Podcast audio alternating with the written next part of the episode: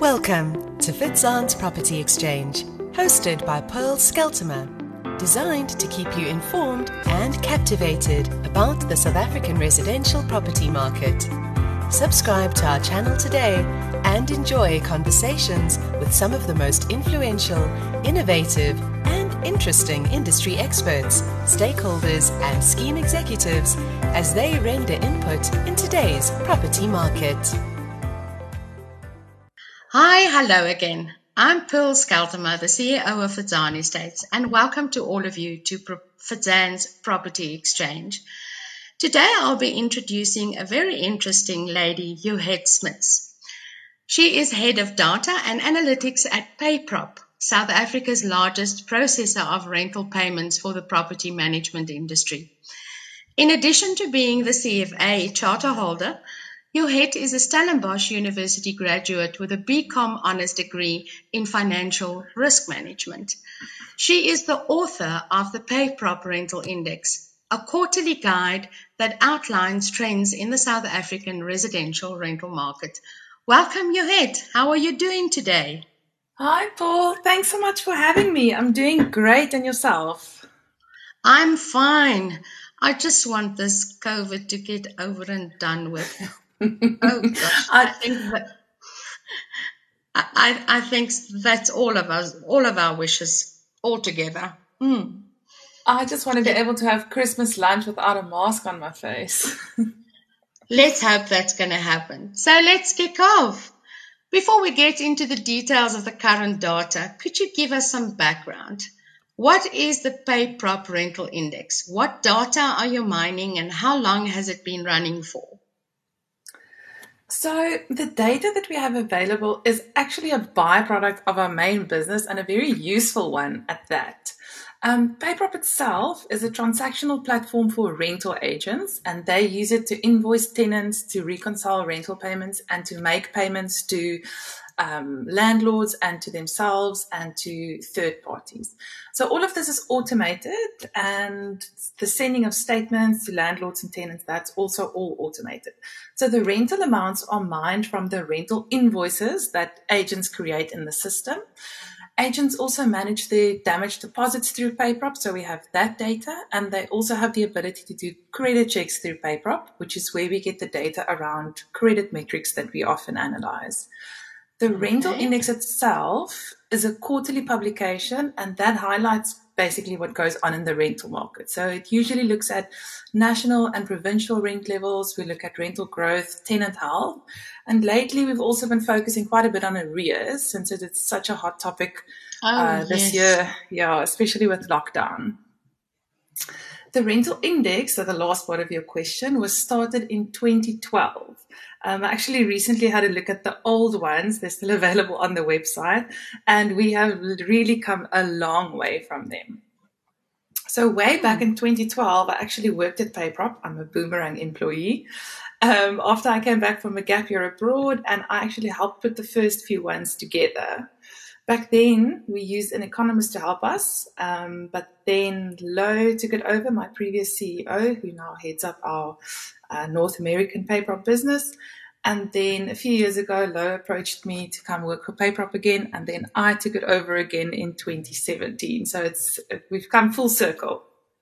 All right, great stuff. So, getting into the latest data, can you tell us how the residential rental industry has been affected by the COVID 19 epidemic? I know this must be a question asked to you a thousand times, but yes, it's always good to hear different views. Yeah, of course. So a few things happened because of lockdown. So firstly, tenants couldn't move for a while. That was during the hard lockdown. Many tenants lost their income. So whether it's them or their partner, but household income uh, dropped for quite some time, and people also couldn't travel. So that affected rental growth negatively in two ways. Firstly, a lower income means that demand for more expensive properties were lower. People couldn't necessarily afford their um, rental increases. And secondly, because of travel restrictions, many short-term let properties that was previously on Airbnb, they were put back on the long-term rental market so that the landlords could get at least some income because those properties were standing empty. And that affected the supply side. So okay. when you see a lower demand and a higher supply, both of these factors suppress rental growth. And that's exactly what you've seen, what we've seen. So, um, yeah, in the first quarter of this year, rental growth year on year, so from the first quarter of last year to the first quarter of this year, was at 3%. But then when lockdown hit, it dipped to 1.5% in the second quarter of this year and to sure. 1.4% now in 50%. the last one. Yes, that's, yeah, oh. yeah. Okay. And we don't really see it um, picking up anytime soon, you know. So okay. yeah. Don't run ahead. That's that's part of my following questions. All right. So, the, uh, sorry for the interruption. Please proceed. The other, perhaps obvious effect that the lockdown had, and we, I mentioned it earlier, was we could clearly see that arrears were higher, right? But that's mm. kind of obvious when you think that people lose their income. Um, they would probably want to save on one of their bigger expenses. So when we look at arrears, we look at two factors. We first look at the percentage of tenants in arrears, and then we look at the size of arrears relative to rent. So, how much does a tenant in arrears actually owe? So, we saw an increase in both actually. Um, okay.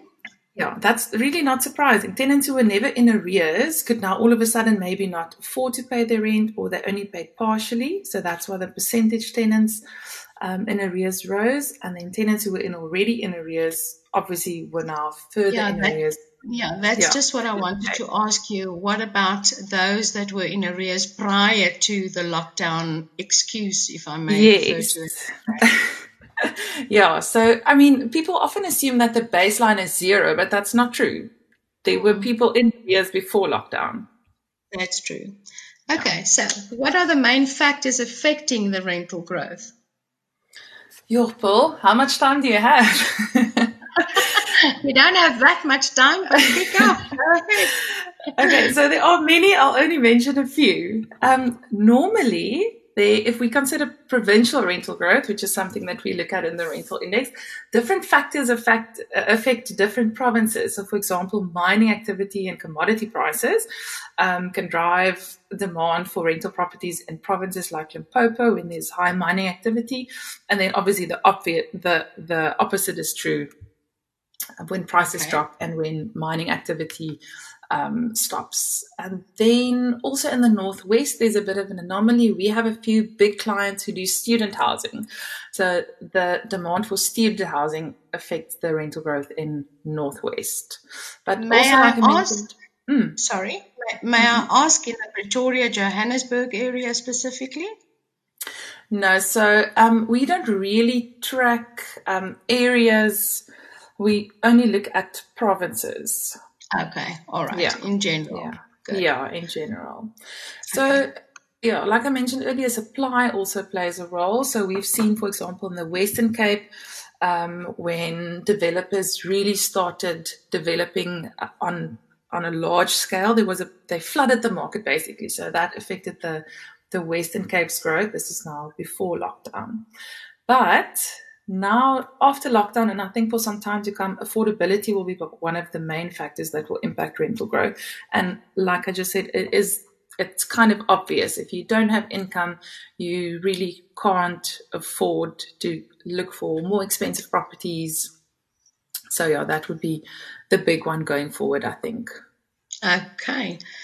So, do you see a distant light in the tunnel with regards to arrears? Can you tell us a little bit more about this? yes, a very, very distant light bulb.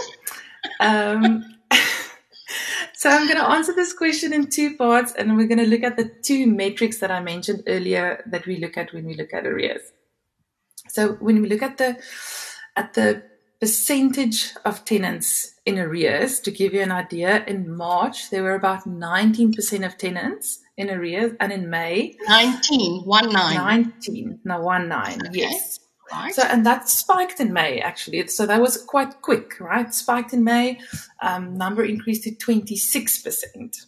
But now, if you think about it, tenants paid their April rent with a paycheck they got at the end of March. So yes, it doesn't not feel affected in, yet. Yeah. Yes, so it doesn't feel right that that number spiked so much, but I think people preempted that they might have financial trouble, so they maybe didn't pay in full, or maybe just, they just didn't pay their rent for a month. Then in May, it was announced that people could go back to work in June. So then, so that's why it spiked in May. People then started paying their rent in full because they now know that they have an income at the end of June to look forward to. So yeah, it spiked in May. And at the end of September, that was down back to 22.5%. So it's lower than than the than the May figure of 26%, but not quite at the 19%. Definitely not. We are not there by far. No, but we very very unhappy landlords and yeah, very upset about the fact that they have to fulfill financial obligations as well. And it seems like the recovery of these arrears is going to take quite a while. Yes, yes, I agree. Um, but I don't think the tenants in arrears, the percentage of tenants in arrears is such a big issue. It's the size of arrears. So that's the second one that we look at. And that when you look at the graph and the rental index that will come out soon, you'll see it looks a bit more sticky, right? So in March, a tenant who was in arrears on average owed, let's call it 80%, 78%. So 80% of a month's rent, a rent. Mm. The okay. increase that we saw in this number was a bit slower. That only peaked in July. But if I can explain it by saying that tenants who are now newly in arrears, so someone who was never in arrears before, but now stopped paying because they preempted their financial difficulty, they have now paid off their arrears. So, so what's left over, that is now the sticky arrears. So you call it sticky arrears. Sticky okay. Because the trend is very, very slowly moving down. It's basically flat. Okay. So to get from from the level that it's at to a pre-lockdown level will take a lot longer. So to give you an idea of the figures, um, I said it was around 80% in March. It peaked in June, no, July at 106%. Sure. Okay. And in September, it is at 102%. So, yeah, wow, I think it'll take. I would have thought it would be much better. Yeah, but that's why I say it's it's the sticky one. So you might mm. now be paying your rent again in full, but you you Not are struggling arrears. to pay yeah. off your arrears, if I can call it that. Yeah. Okay, sure. It's a bleak picture I see. So, what is your prediction? What will happen in the market moving into 2021? Please give us good news. Phil, if I had a crystal ball, I would be very rich. Um, this is such a difficult question to answer because there are so many factors and they're all pulling in different directions.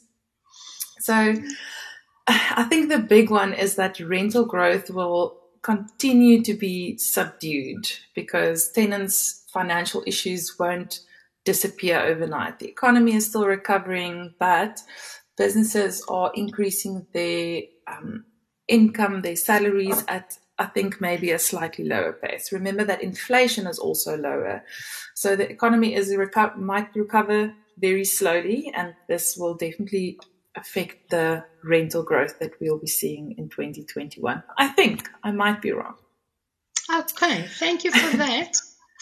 Um, if clients want to have access to this information or to your chart or to your quarterly um, guide, where do they get that information?